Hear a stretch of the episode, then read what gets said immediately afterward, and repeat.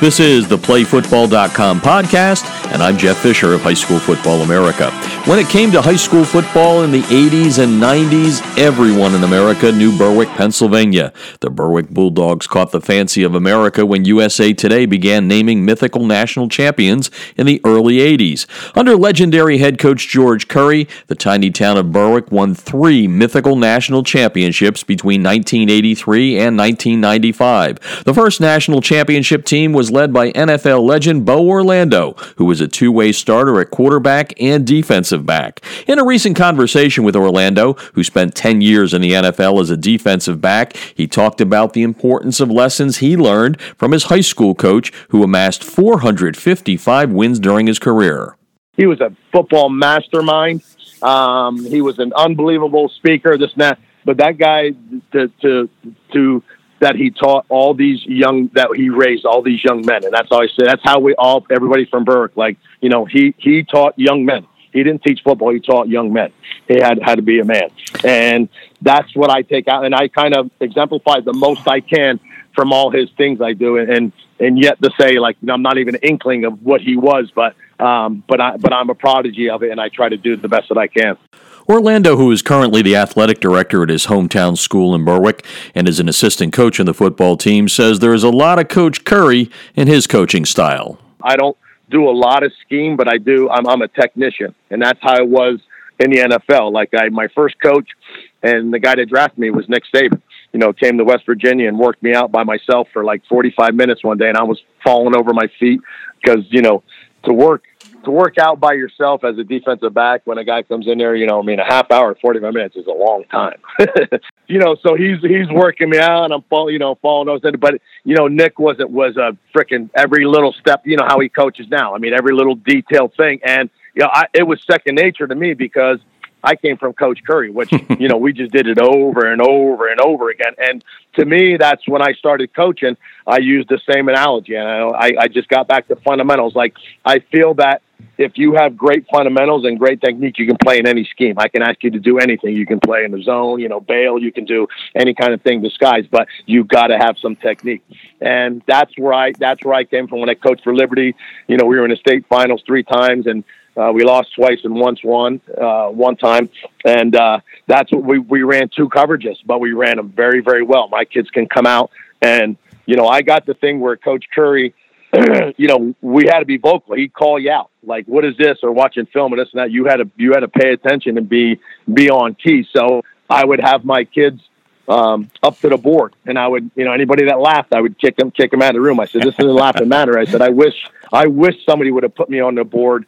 You know what I mean? Like, you know, in college and all this and that, because once I, I wish I would have known what I know now coaching when I was playing. I mean, you'd be really, really dangerous. You know what I mean? Mm-hmm. And, uh, so I just take a lot of things from Coach Curry. And my first thing, uh, coming back is I think I coached for a couple of years there. And then the first player that one of the first teams I've coached, the guy came, he came back after college and came out to football practice and they would always come back. All the players, you know, how they come back to the football guys and hang yep. out. It's like, you know, and, I, and I'm looking, and I'm like, you know, here here's a kid that a coach in high school all the way up through, and then he comes back from college. What a young man! He's, you know, I mean, he's doing well. He's got a job now. It's just that, like, and you had a part in his life, like, you know, and that's when it made me realize, like, wow, this is what Coach Curry. This is the gratification. Definitely, it, was, wasn't the pay, but this is the gratification that that a you know any kind of coach, whether it's any level, um, but more so in, in in the lower levels, like this is the gratification. Like I had a part in that kid's life. Like that kid comes back to see see his coaching staff. Like me, I coached him in, in high school. Like you know that not only did that I teach him football, that I taught him things about life. Orlando was never the biggest player on the field, whether it was at Berwick or West Virginia University or playing defensive back in the NFL for a decade. And he told me there was one thing that helped move him all the way up to playing on Sundays. I lived in the weight room.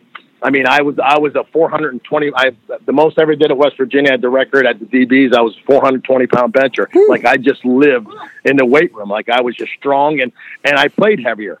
Now I wasn't a big guy even in the NFL. I wasn't a big guy, but I was a very good tackler. I was a very good, you know. I mean, I wasn't, you know, I was a better tackler than I was than, than a pass defender. But um, you know, but all but all those things. I mean, it's just uh, you know, it, it just all those little things that I fought through being smaller and this and that and and just through football, the discipline and the, the tough times and the good times and and I think just all those attributes. That's why I say like you know Coach Curry just taught us to be young men. It, it, it's it's much more. I was just talking to a guy in a coffee shop the other day, and he said if you don't touch somebody's life other than it's much more than football. You have to change their their lives in, in, in a sense, mm-hmm. you know, and teach these kids life skills. It's it's life, and it's it's absolutely it's absolutely correct. What was is more important in your life that '83 national championship as a as a bulldog, or, or, or getting to the getting to the league?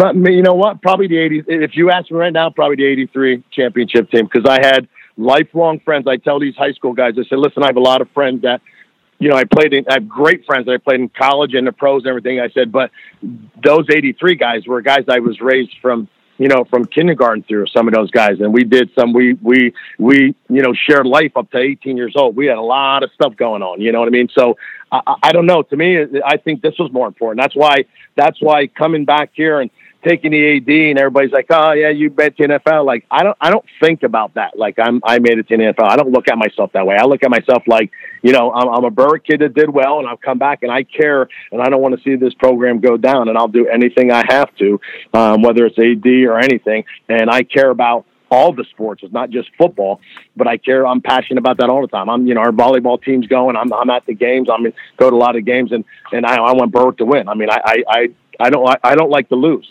and that's something instilled in me. Whether it is now, I want to do it and be a be a sport about it, and be, you know what I mean, and, and be a man about it, or be a good sportsman and all that. But I don't like to lose, and uh, I, I I just say Berwick is a, is a very very special place for me. Orlando's tale of the tape in the NFL was he was selected with the 157th overall pick in the sixth round of the 1989 NFL Draft by the Houston Oilers, finishing his career with 10 interceptions, returning one of them for a score, and recording 301 tackles, with 168 of those being of the solo variety. I'm Jeff Fisher of High School Football America, and you've been listening to the PlayFootball.com podcast. And coaches, don't forget to go to Play Football for great resources to help you in the coaching profession no matter what level. That's playfootball.nfl.com.